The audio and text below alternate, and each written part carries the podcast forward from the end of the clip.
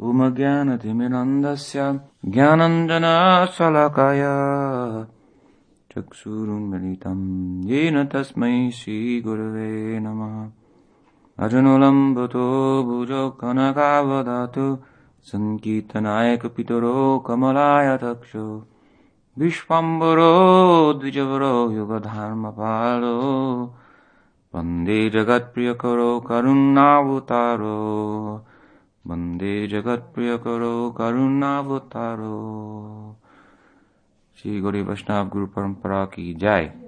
ऐसे भक्ति विनंत स्वामी प्रभुपद की जय। भक्ति रक्षक श्री राजीव गोस्वामी महाराज की जय। भक्ति सिद्धांत सरस्वती ठाकुर प्रभुपाद की जय। श्री श्री कृष्णार्जुन की जय। श्रीमद भागवत गीता की जय।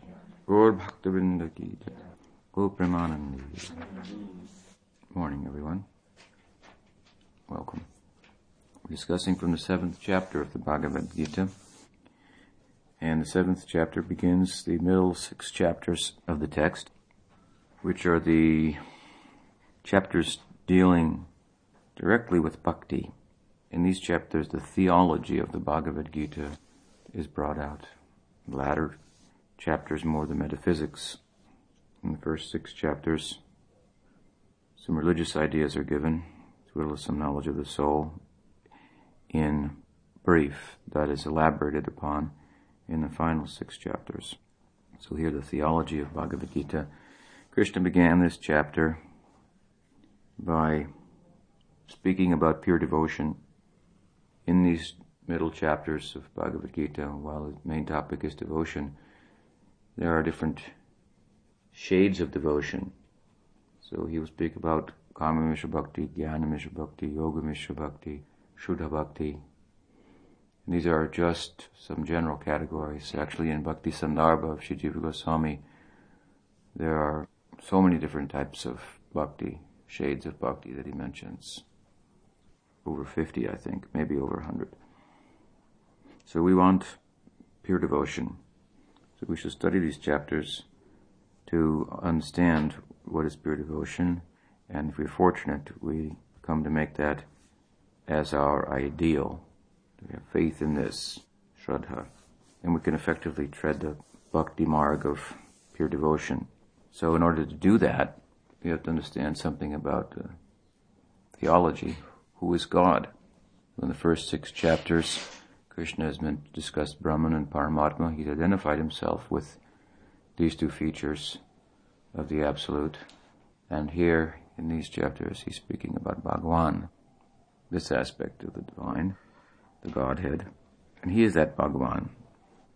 And this kind of knowledge is very important to us. That Krishna is Bhagwan and Swayam Bhagavan. As you may know, the one line of Srimad Bhagavatam's Krishna's tu Bhagavan Swayam, Jiva Goswami has described it as the Paribhash Sutra of Srimad Bhagavatam. It means the key to understanding the whole of Srimad Bhagavatam. Krishna's tu Bhagavan Swayam means Krishna is the original supreme personality of Godhead, source of all avatars. Tonight we'll be discussing the Vastu Nidesh slok of Chaitanya Charitamrita, which is the slok that tells the essence, essentially, of what Chaitanya Charitamrita is going to deal with. And in the course of explaining that sloka, Krishnadas Kaviraj Goswami draws from Srimad Bhagavatam Krishna's tu Bhagavan Swayam and Brahma's prayers along the same lines that Kaviraj Goswami says is the Paribhash sloka. They're really saying the same thing. What Suta Goswami has said, Krishna's tu Bhagavan Swayam is explained in greater detail by Brahma in the 14th chapter in his prayers following the Brahma Vimohan Lila, Rayanastam Nahisarvadehinam. So, as Chaitanya Charitamrita is the essence of Srimad Bhagavatam, this must be an important aspect of the book, Krishna's tu Bhagavan Swayam. Only he wants to add to that, that Chaitanya Mahaprabhu is that same Krishna. So if we want to love God, then we have to know who God is. And the more developed the conception of God, the more potential there is for loving exchange. This is the idea of Gaudiya Vaishnavas. We come to Krishna, ultimately. Akila Rasamrita Murti. So he's speaking about himself here, his ontological position in this chapter. He told Arjun first, pay close attention, Mayasakta Manaparta Yogam Yunjan Manashaya. With mind fixed on me in yoga practice, hear what I'm going to say. What I'm going to say is such that upon hearing it, your doubts will be removed and you'll know me completely. Samshayam samagram So to know me completely means to know me as Bhagawan, and more so, so I'm Bhagawan, source of everything. So after mentioning that, there was an introductory verse to the chapter, which I mentioned last night, is invoked for getting Arjun's attention, securing the attention of the audience. Sometimes we have to say, so, now, pay attention. What I'm going to say at this moment is very important. So he does that in the first verse, and the second verse, and the third verse. Three introductory verses. And in the third of the three introductory verses, second he says, knowing this knowledge that I'm going to give you, there will remain nothing further to be known. And then he speaks of the rarity of this. Manushanam sahasreshu kaschit yatati siddhaye yatatomapi siddhanam kaschin mam veti tattata. He says out of many thousands of people, someone may inquire about the truth, of life, pursue it. Out of thousands of those, one may come to know perfection of the soul, know the self, and out of those, thousands of those, one may know me. So this pure devotion has also been described by Srila Goswami as being sudurlabh, very rare. We find this in Bhagavad Gita also. Sudurlabha prashantatma kotisvapi mahamune. Bhagavatam says also the same. Muktanam api siddhanam narayana parayana. Amongst thousands of siddhas, muktas, it's very hard to find narayana parayana, someone whose life is completely dedicated to narayana. Sudurlabha prashantatma kotisvapi mahamune. Very rare. What to speak of Krishna parayana? So much more rare. Even the Narayana Parayanas cannot understand Krishna Parayana. So we're after something very lofty here, and Krishna wants Arjuna to know that. Pay attention, he says. And then he describes his external energy and his marginal energy. His intermediate Shakti means Jiv Shakti, and secondary Shakti means his Maya Shakti. Krishna doesn't try to explain these Shaktis in this chapter, but he just introduces them in the course of explaining himself, his ontological position. The actual exposition on the nature of Jiv Shakti, Maya Shakti, and so forth, that will come later on. Chapter 13 deals with this at some length. But in this chapter, Krishna merely introduces these two Shaktis for the purpose of stating his own position he describes these two Shaktis and then he makes it clear that these two Shaktis are what makes up the world Maya Shakti and Jiv Shakti, their combination. What is the implication? They are Maya Shaktis, and therefore the whole world is subordinate to me. So what does he say? Kinchidasti Dhananjaya. Matap parataram nanyat kinchidasti Dhananjaya. Misavaminam protam Sutre. He gives an example to help Arjuna understand how the whole world is resting on him. He says, like pearls on a thread. So if you tie a thread through the pearls, then it supports them. They can hang nicely. If you cut the thread, everything will fall. So if you fail to understand that everything is supported by Krishna, then everything is lost. Your life is a failure. He refers to Arjuna as Dhananjay, conqueror of wealth. So he wants him to win the wealth of this understanding that he's giving. Baladev Vidyabhushana makes a nice comment in his Vedanta Sutra commentary, Govinda Bhashya, where he cites this verse. He says, so, is this Saguna Brahman speaking or is this Nirguna Brahman? Saguna Brahman means Shankar's conception of Brahman. Shankar introduced uh, two tiers of Brahman in his Vedanta Sutra commentary in the first chapter, I think 17th aphorism. And his whole philosophy revolves around this idea. It's a, it's not found in the sutras themselves, but he imports this idea in to understand all of the scriptural statements that speak about the Supreme Lord, His form, qualities, and so forth in this indirect way. He says this is all Saguna Brahman, but the ultimate is the Nirguna Brahman. So as I said, Baldev Vidyabhushan, he makes this nice point in Vedanta Sutra in his commentary there, and he says, so is this the Saguna Brahman speaking or the Nirguna Brahman speaking? Do you follow me? If it's the Saguna Brahman speaking, then he's saying there's, there's nothing higher than me, there's no truth higher than me. If it's the Nirguna Brahman speaking, then the Nirguna Brahman must have qualities, because here he is standing here saying this. So Vaishnavas make much out of this verse. Mata prataram nanyat kinchirasti dhananjaya.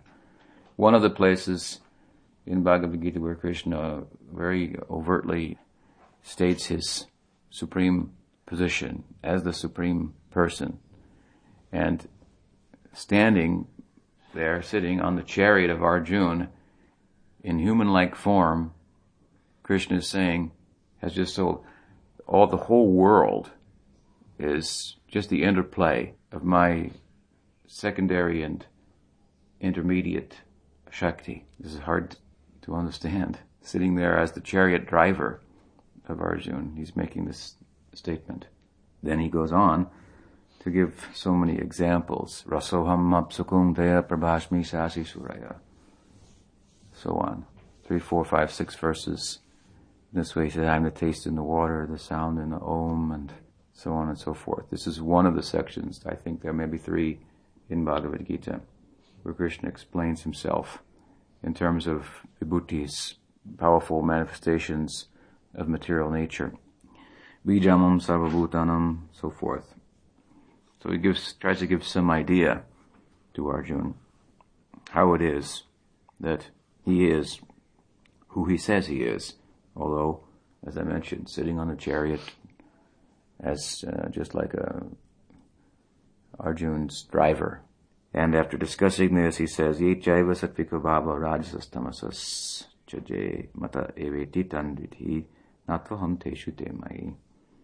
All states of being, be they in goodness, passion, or ignorance, are manifested by my energy.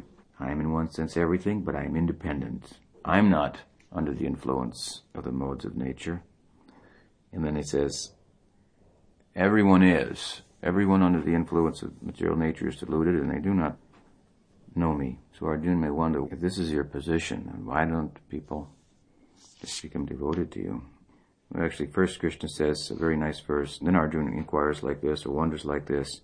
After stating emphatically in so many verses his supreme position above the modes of nature, not understandable by those deluded by those modes of nature. He says, Daivi hesha gunamai mama maya durataya mameva ye prapadante mayametam tarantite. So he says, if you want to know me as I am, you have to cross over the gunamai, the modes of nature. These modes of nature, the gunas, they have been mentioned thus far in several places, but what they actually are constituted of and what their influence is in detail, specifically is described later in the final six chapters, perhaps chapter 14. So a whole chapter dedicated to these very somewhat difficult to understand modes of nature, gunamai, trigunamai. They're threefold. So sometimes the guna is translated as rope. The idea is if you take rope strands they are strands of, like strands of rope or strands, and if you take three and you wind them together into one, it becomes very, very strong. We are bound by these modes of material nature in this way. They're strands in another sense of strands or qualities of material nature, a particular strand of material nature. And they're operative in the psyche of the individual and they manifest in terms of physical action. The modes of nature begin in an unmanifest state where they have balanced one another out. And when the Lord glances on them, saikshata, with the desire to become many and give the jivas opportunity to know Him, they're in a homogeneous condition within the Mahavishnu. And he, out of love for the jivas, in a desire to become many, he glances at material nature with the glance of the jiva shakti, and the jivas become many. They move from a homogeneous condition to a heterogeneous condition. And as they develop in this regard, material nature starts to unfold by the activating of the modes of material nature. And then the living entities become bound by that material nature. The Lord gives the scripture, the Lord comes himself as avatar, that the jivas might meet their maker. This is his desire. But they're of the, his, the stamp of himself, being unit of consciousness, so they have some independence, some will, some free will. Though unfortunately, they don't always understand the purpose of the Lord's manifestation of material nature to the extent that sometimes they deny God altogether or on the basis of its being inconsistent and apparently unjust and full of suffering, they fault God or again deny God. But the whole manifestation of the material world is an expression of Vishnu's love for the jivas, to give them an opportunity, as I said, to meet their maker. So these modes of nature, once they're manifest, then they kind of compete for influence over the jiva. They are like, sattvaguna means something like intelligibility. Every object has some intelligibility by which it can be known, by which it makes itself known. And every object has some energy and some inertia. So sattvagun, rajagun, tamagun on the physical level. And then on the psychic level, it manifests as clarity of thought, sattvaguna, the urge to act, this kind of energy stuff, passion, rajaguna, and uh, indolence, again, inertia, or psychically, a kind of ignorance, bewilderment, tamaguna. So all the jivas bound by these, and Krishna says, I'm above them. And how to get above them? Oneself. Daivihi Esha Gunamayi. First he says, Daivihi Esha Gunamayi. This material nature consisting of the modes. It has some divine backing. That's me. Again, it's not a bad place, the material world. It's only as much as we make it such. Behind it is the divine will of the Lord, which can only be for the goodness of all. But our resistance is the problem. So God is not to be blamed for the problems of the world. This is a theological issue that every system of theology has to deal with. Why there's evil in the world, but God is said to be all good. So in Gaudiya Vaishnavism, it's understood in this way. Because the jivas are of the stamp of the Lord. It means they have consciousness like the Lord, a unit of will, so potential for misuse arises while he manifests the world for their good, that they may come to know him and love him, be liberated, and enters into it for that reason. The Vedas are manifest for that reason. Still, as we can see, we don't take advantage of it. And Krishna will discuss these kinds of people that don't take advantage of it after this verse. When in this verse Krishna is saying such a nice thing. He says the material world has divine my divine backing. Daivihi Eshagunamayi. I'm behind it. You know, it has a good purpose understand it properly, and your life can be perfect. How will we understand it properly?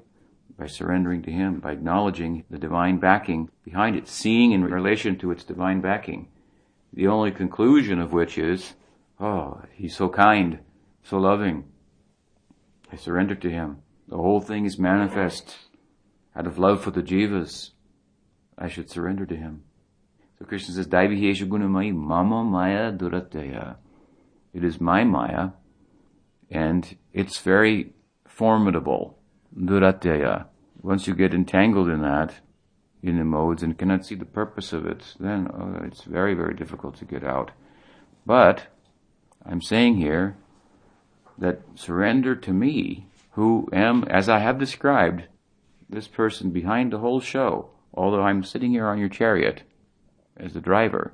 This is my actual position. And with confidence, I tell you, and a surety, Arjun, if you surrender to me the whole display of the mystic magic of material nature and the modes of nature, you'll see it's all a trick. It's like if you go to see a magician and he does some wonderful thing and you're dazzled by that. We're pressed to want to know what's the trick? How did he do that? So the whole display of material nature is like a magic show. Very wonderful. And Krishna is the magician behind it. So if you surrender to Krishna, you can know the trick of Maya.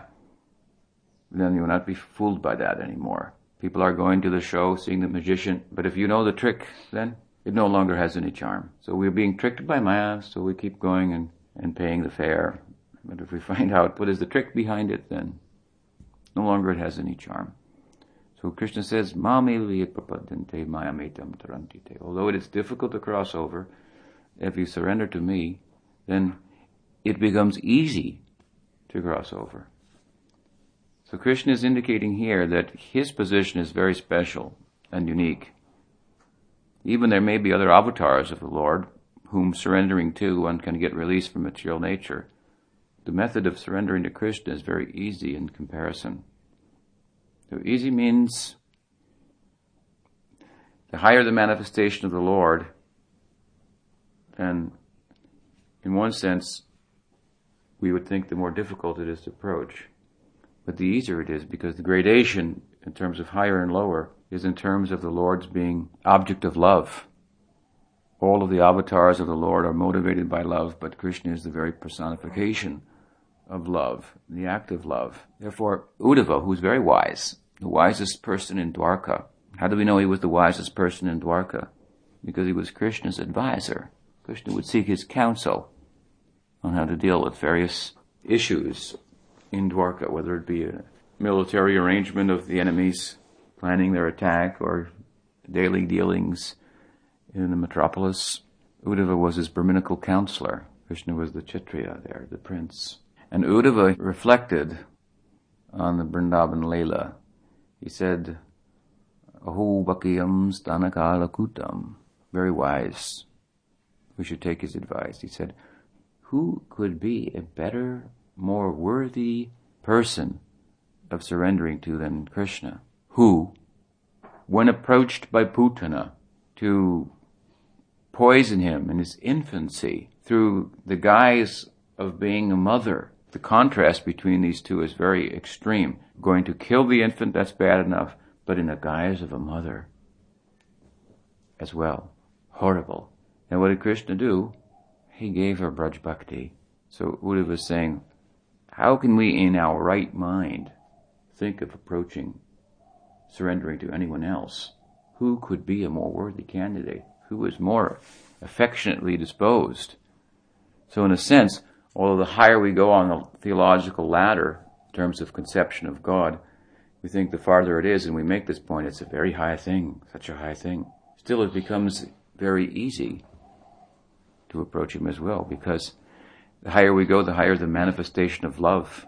And love is generous by its nature. We'll hear about this in this chapter, the generosity that the Absolute is possessed of, that the devotees become vehicles for the expression of, and thus the Lord becomes indebted to them. Udara sarvaiveti, he says. In describing the pious souls who approach him, they are all generous. Udara means they're vehicles through which the Lord gets the opportunity to express his generosity, which is a necessity of love. Love has a necessity to express and share itself. And Krishna's love itself, personified, joy himself, the highest object of love, Radha the supreme example of love. Radha Krishna. And Radha Krishna means Sri Krishna Chaitanya Radha Krishna Nahe Anya. So if we look so closely at Radha and Krishna, then we have to come to Chaitanya Mahaprabhu. And Madhurya becomes Audarya. The Madhurya means secret quarters. Sweta means the private island God has a private island. If you can think of a man in the Pacific Ocean, or where was that island you went and lived on? Tahiti. Someone owns a Tahitian island to themselves. You think, well, he owns his own island. What goes on there? Who can say? And who will he allow in and who not? Not just anybody.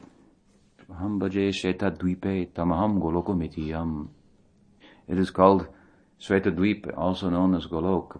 We should want to join Gopi's mission. Gopi's mission, what, was their group? They didn't wait to see if their friends were coming when they heard the flute sound of Krishna. They heard the flute. What does Krishna say? They heard the flute and it entered their heart. They heard their own names. Each one in the fifth note heard their own name. Pa, fifth note. They heard in that their own name. They got a special kind of diksha. And they all went. And didn't wait to see if anybody else was going to come. And when they arrived there, they said, Oh, you came too, and you came too, and you too. This kind of group we want to be in. High spirited. We may be in one group, we may be in another group. There are many sects today of Gaudiya Vaishnavism, and that's not new. There have been since the time of Chaitanya Mahaprabhu, so many. Our group should be that group that we may formally be in one group, but substantially our group should be that sangha of those high-spirited people who want the substance over the form, who have some courage to hear the flute sound of Krishna and go to that, follow that. Just like on the Sangha on the internet. So then so many people are on there from so many different groups. Because there we speak about what we all have in common. So we should try to gravitate towards that. Arjuna is wondering, it's valid, but when this comes in our mind, well, on whatever level, it sounds good, but there's only a few people doing that. And in 1982, when Sridhar Maharaj was rejected by the ISKCON Society in Mayapur, Sridhar Maharaj made the comment in uh, Navadvip, which is across the Ganges. Mayapur had th- maybe thousand devotees there on the one side. And at Sridhar Maharaj's lotus feet, there were maybe half a dozen, dozen people when he made the comment. And he said, um, and on that side there are thousands, and here we are only a few. But the implication was we have Krishna on our side, like Pandavas were the smaller group, but Krishna was on their side, so be victorious. And actually there's more on that side. That is the Tripad Vibhuti, greater expanse. So many that from this side it doesn't appear to be the majority. That should not discourage us. Now that we should wait to see, well, if it becomes the majority opinion, then I'll go along with it. In this world it will be always even if the High Court judges are wearing tilak, you won't get away from this principle. Because on so many levels, as I say, we have to join this and again join. Sridhar Maharaj should say acceptance and elimination. This is what calls our progress. At one point, we have to accept some understanding of a particular verse, and then we have to go to a deeper understanding. That verse in one part in Bhagavad Gita, Krishna says, just do your duty, at the end of Bhagavad Gita, Krishna says, give up all your duties. So even if the whole country, the whole world accepts Krishna's tu Bhagavan Swayam, still, on what level people accept and understand this and apply that, there'll be gradation. So you can't get away from that gradation. There'll be so many Kanishtadikaris, then there'll be some Madhyamadikaris, and then there'll be few Uttamadikaris. So we cannot get avoid this principle. When we want to make progress and go ahead, and if we can hear the flute sound of Krishna calling us, Sarvadharman Prittajamamekam, Sharanam Braja, come to me, when we can hear that, and we should listen for that.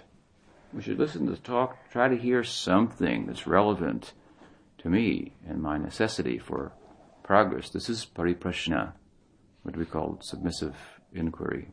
We shouldn't inquire just to gratify our intellect, but sincerely to make progress. Therefore, Prabhupada used to say, I only had one question of my Guru Maharaj.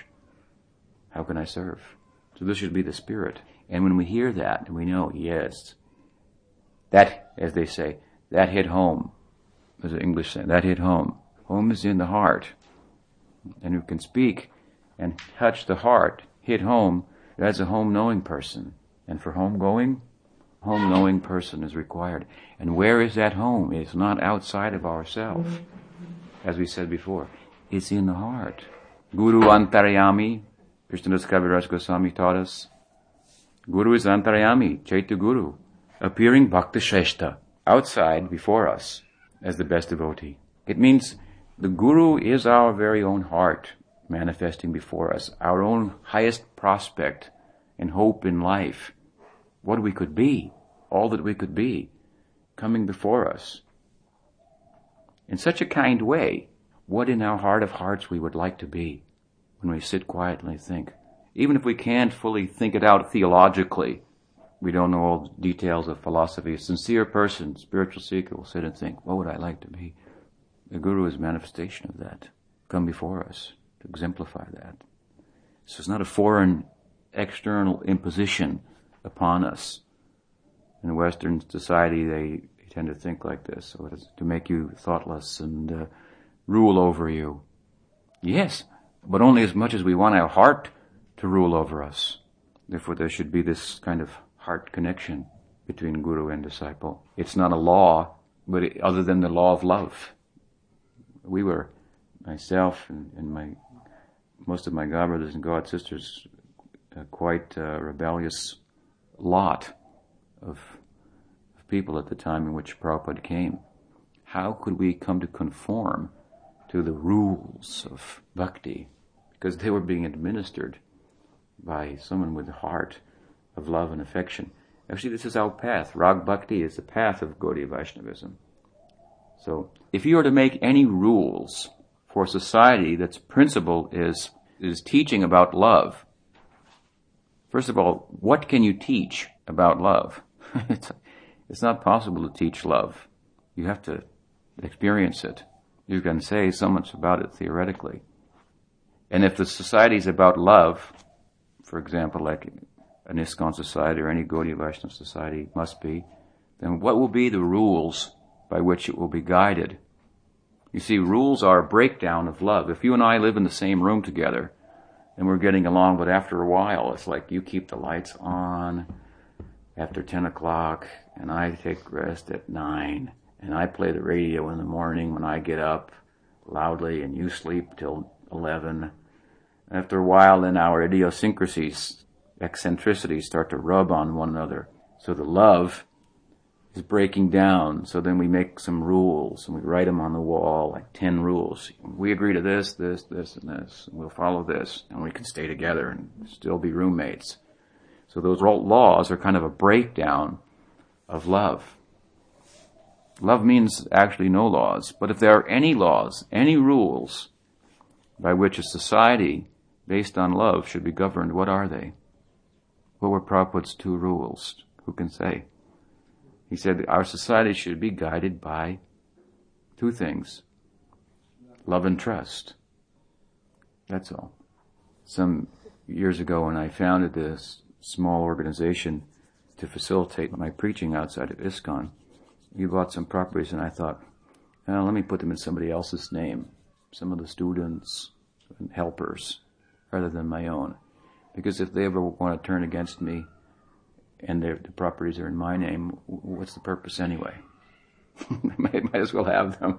I'll go somewhere else, another property. In other words, if there's not that kind of love and trust, then what's the value? So this should uh, come to rule our lives. This should be the principle on which we associate with one another. Love and trust. We are pursuing this highest ideal. The rules are meant only to fulfill that. As I've said before, we have to know the rules well enough to know when to break them. Otherwise, we don't know when they don't apply. Every rule has an exception. If we don't know them well enough to know when to break them, then we're just simply stuck following some rules. And when we have to go around them or adjust them because circumstances warrant it, but we don't know them well enough, then we don't progress. And progress is what we want. Daily, we want progress in spiritual life. We have to listen with this in mind. And when we hear what we need to hear, and we know that's speaking to me, we have to go there. We have to embrace that. Why we don't make progress is because we hear and we know that means me. But then we don't embrace it. And then after some time, enough of that, the talk becomes boring. Because I've worked out a system for rationalizing away what I really need to hear, and I'm going on kind of automatically, lifelessly. Really, pariprashnena, this spirit of submissive inquiry means I heard that, and it's right, and it pertains to me. Now I make it part of my life. Then we can expect another installment to come down. But if we're ignoring so many things that are pertinent to my necessity for progress, how can we expect to understand higher truth?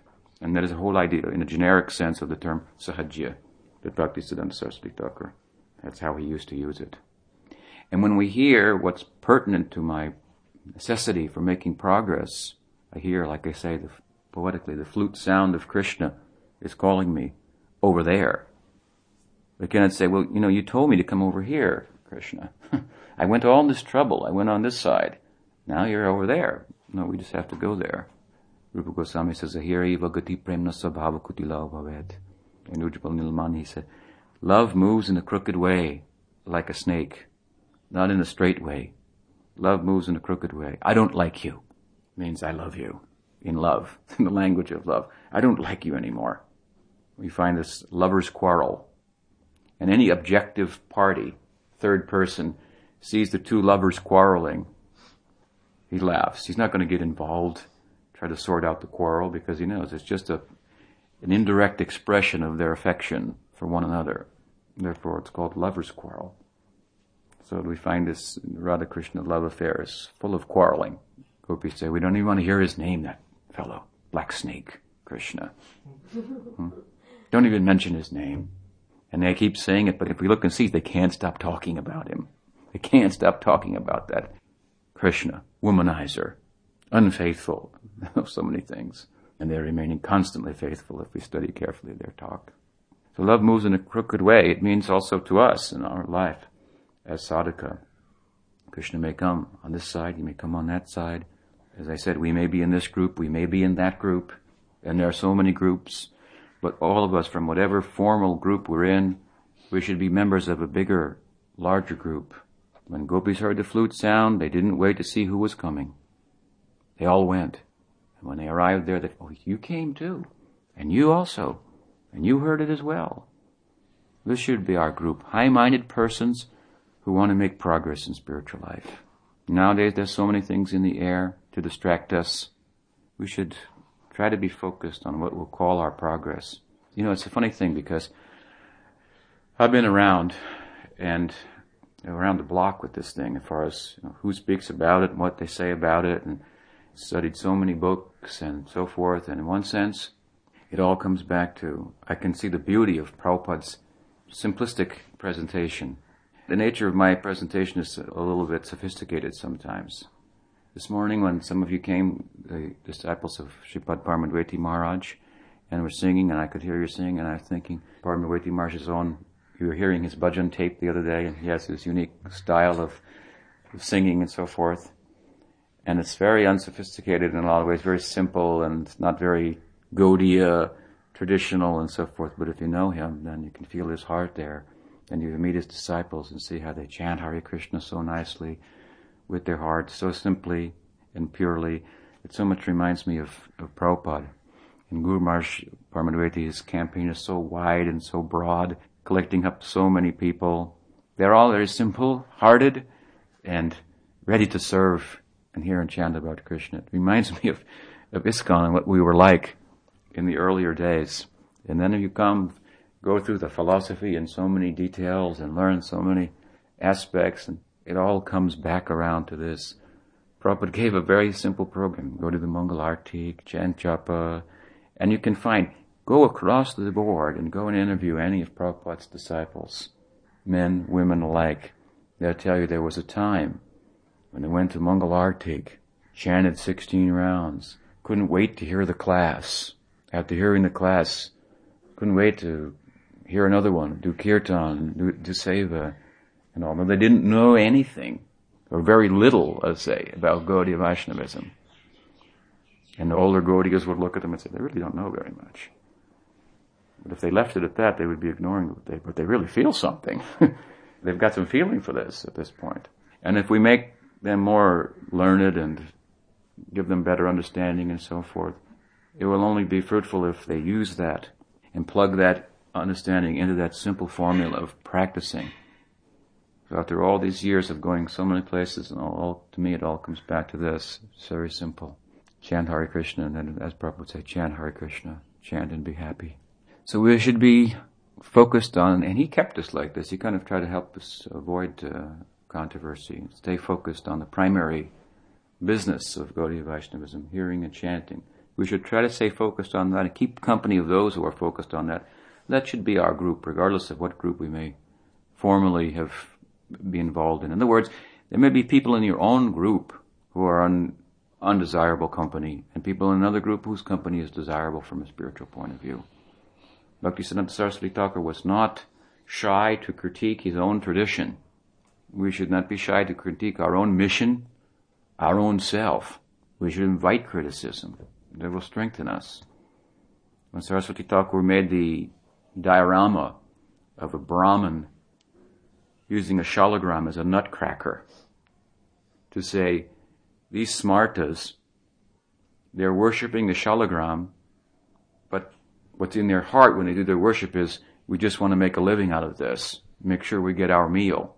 Like you can find so many people that set up a temple just for a business. Hey, it's good business. There's people coming from the West and they're interested in this. They like Krishna. Let's make a Krishna temple right here. Let's put it right on the parikram. I'll spend good money to get right on the parikram for the expensive land. And they do this. It's quite common. So he's saying that at the time when he was preaching these smartas, basically they've got a monopoly on religion. They're giving mantras and blessings and so forth and making a living like this. They're not really giving any spiritual substance. So graphically he said it like this. They're t- taking the shalagram, which is a stone, and using it as a nutcracker. Their worship constitutes that. Although they're offering the mantras and flower and everything, what's behind it is not anukul, it's not bhakti. Man goes before the deity, oh Krishna, someone says so many nice things, offers some rupees, and but in his heart, he says, I want this, I want that, give me this, give me that. That isn't bhakti. And Mother Yasoda, what is she doing? Chasing him with a stick. And we look at that. It doesn't look like bhakti. It's supposed to be favorable. How can that be bhakti? But what is in her heart? Why she chased him? Why she wanted to tie him up? Because she was afraid. Oh, I've raised my voice and chastised him. He may run away. To tie him up so he'll stay here. When she, when he realized that, oh, then he allowed himself to be tied. So bhakti is, we have to look beneath the surface to understand what is bhakti. When Bhaktisiddhanta Saraswati Thakur was taken to court by the Smartas, this is only in India, this kind of thing, which is charming in a way. They said, you cannot say that. And when he made his point, they couldn't deny. But then they said, well, your people, Gaudiya people, You can in Gaudiya Sampradaya, they're also doing this in some places. He said, that's right, so put Gaudiya tilak on him, on the diorama. They were defeated. So he's not shy to critique his own tradition. He said, that's right, there are plenty of Gaudiya Vaishnavas that are just making a business out of this too. So we should be of this character do we want to make progress. Satam, this is a definition of devotee. Satam. Honest, sincere, nahi kalanakut kaschit dugatim tatagachati. Krishna assures Arjun in sixth chapter of Bhagavad Gita when he wonders, what if I leave the karma marg, I won't go to heaven, and I take this yoga marg and I'm unsuccessful, then I won't get the fruit of that either. I'll be nowhere. He says, don't worry. You'll get everything by this. Nahi kalyana durgatim tata. Tata means like affectionate, like my son. Don't worry, my son, dear one. What does he say? One who is sincere. This is the way Maharaj used to render it. Sincerity is invincible. This should be our guiding principle. Sincerely yours. Krishna. Write a letter to Krishna. And sincerely yours. They will always be fruitful. So in satam means this kind of integrity. Truthful, honest, don't try to be a great devotee, be a good devotee, and nirmatsaranam, without envy. Don't be envious.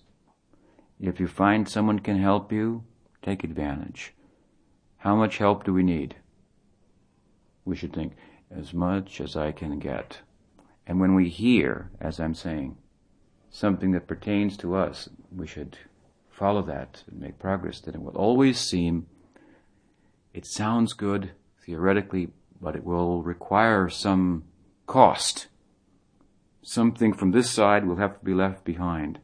Like I said, Arjun here is wondering, what you say is really wonderful. Daiviyeshu gunamayi mama maya durate mam eva ye prapadante maya mai etam tarantite.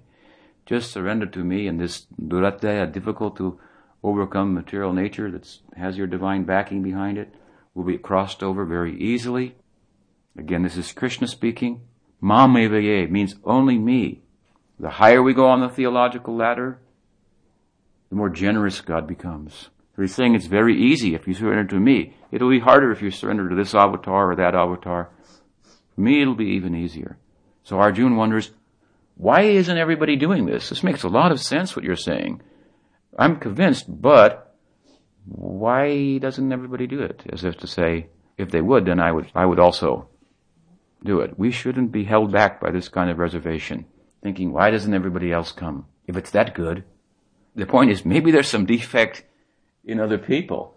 So Krishna will next explain four types of defective people who don't surrender to him. The fault is not in Krishna. So when we hear, oh, I, I should go there, Krishna's saying this to me. But it looks like, but if I go, then what will, I have to leave something behind. My friends aren't coming along. Now I have so much facility here if I go. One fellow told me once, I was I had heard what Sridhar Maharaj was saying, and so I said I have to go there. And then this fellow told me uh, it was a sannyasi. He said, Maharaj, I was like had my bags packed. He said, if you go there, Sridhar Maharaj is very old and sick, and he can die at any minute. And once you go there, he says, you have a pukka, perfect reputation in ISKCON as a sannyasi and a preacher and so forth. You're poised, you know, to to get, uh, you know, some of Prabhupada's inheritance over here. You to get a zone, some temples, and, you know, a lot of followers can come from, it's a big mission. People just walk in the door, you know, Prabhupada set it up. If you leave, your reputation will be ruined. You'll be cut out of the whole inheritance of Prabhupada. And you go all the way to that side, and Sridhar Maharaj may leave shortly thereafter. This was his reasoning. Where will you be? I said, I will be out of here as soon as I can. I said, if this is what ISKCON's about, not that everybody thinks like that, but I don't want anything to do with it. If I said, if I go there today, fly on the plane, and I hear that he passed before I got there, I'm better off by going and doing what I know in my heart to be the right and the spiritual thing to do. And I guarantee, oh, you are told him, there's something on the other side that's more tangible than all of the things that you're, like the carrot that you're waving before me. It has no substance. It can't support us. There's firm ground on that side. You think that those who have turned their back, great devotees in Bhagavatam, like Prahlad, Nrsimhadev asked him, take something, take something, take something. Please. In so many ways, he's trying to convince him. Prahlad says, no, no, no, I don't want anything, I don't want anything. Amikitu China, Amikitu China. I don't want anything, I don't want anything. And God's trying to test him. Sure, you, want something. For Prahlada's example of Shuddha Bhakti in Bhagavatam, we have to come to this point. I don't want anything. Only Krishna. And we find he has such firm ground to stand on. Prahlad and so many others we should have some confidence in that. We should seek to validate that what we've heard when the opportunity arises to exercise ourselves in relation to the flute sound of Krishna and surrender. And we get some validation. There's something here. We can find, we can live alone, we can sit in the one room, but it will only appear externally that we're alone. As I said, this is the Tripad Vibhuti. The majority is on this side. But it will always be a minority opinion in this world. And again, even if the whole world embraces, yes, Krishna is God, still there'll be so many gradations and levels of acceptance of that. So don't wait for everybody. If you hear it, go there, embrace it. Maharaj used to say, God save me from my friends. We may have to say this sometimes. it's possible. So in this way, the reservation of Arjun here, in a sense, this is wonderful. I accept this. You've explained your ontological position as the source of the whole world, the marginal and uh, Tatastha Shakti and the uh, Maya Shakti, by which the world is made up. These are just your Shaktis. You're behind the whole thing. All everyone under the modes of nature, you're above it. In so many ways here you've explained in brief your vibhutis, your manifestations of yourself in the world. And now you're telling just by surrendering unto you, the whole thing can be crossed over, and I can know the fact, although you're sitting here as my chariot driver, you are the actual, the source of everything. I can know it very easily. Such a hard thing to understand. My only question is, why doesn't everybody do this? So Krishna will answer. We'll hear about that next. That there are some people that just don't get it. so, any questions? Okay, so uh, what is the difference? We can say that the difference between uh, Madhurya and Audarya is in, in Audarya, Madhurya is distributed. Is it the only difference, or there are another difference? Only difference. Like I said, if you go on the theological ladder higher and higher and higher, then, in one sense, the higher you go, the less approachable it seems. Such a high thing. But because the ladder is one of love, the higher you go, because love has a necessity to share itself, the more generous that conception of God becomes. So when you go very deeply within Krishna Lila, to the zenith, in Rasa Lila, you find Chaitanya Mahaprabhu in Krishna's desire to understand the love of the gopis, which is superior to him. Chaitanya Mahaprabhu manifests there. This is at the heart of Madhurya. It becomes Audarya. Audarya means magnanimous, distributing itself. So therefore, aho bhakti yam stanakala kutam why should we approach anybody else? Krishna is so generous. Putana put poison on the breasts, come as a nurse to kill him. And he gave her Vatsalya Rasa. Who can imagine? That's why Krishna is saying, Mamiliya, just me, not any, even any other avatar, surrender to me. That will be the easiest way to cross over Maya. Because Braj Bhakti, at its heart, is most generous. Although it's secret, private. Aham bhaje seta dvipe tamaham golokumitiyam. The private island of God, inaccessible, unknown in Vaikuntha, practically. If we go to the highest point in there, we come to Chaitanya Mahaprabhu. And it becomes Audarya, giving itself. Love has a necessity to distribute itself, to share itself. Uh, but you also said that the gopis are going along to Krishna. They are not taking care if you are going or you are going. So how we can harmonize with this, this with Audarya? Well, it's not that we don't want anybody else to come along. The point is, if nobody else is prepared to come, that's not going to stop us from going. We want everyone to come. And that we also find is the nature of love. Love wants to share itself, so we try to share it with everybody, but then we find out, oh, some people just aren't interested in this. And then I have to be, keep it to myself, or share it only with those who are speaking the same language. We want everyone to come, but if they don't, it's not going to stop us from going. That is the idea. Yes? Magnanimity is in the eternal Gaur Lila is manifest in the material world. When what? The eternal Gaur Lila, Gaur Lila? Prakata Gaur Lila, is manifest in the material world, then it is magnanimous. That is the supreme manifestation of magnanimity. Mahavadanya avatar.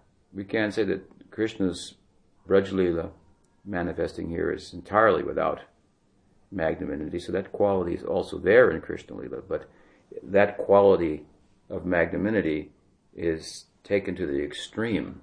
When it's taken to the extreme in Madhurya Lila, it becomes Audarya, Gauranga Mahaprabhu, distributing himself everywhere in madness.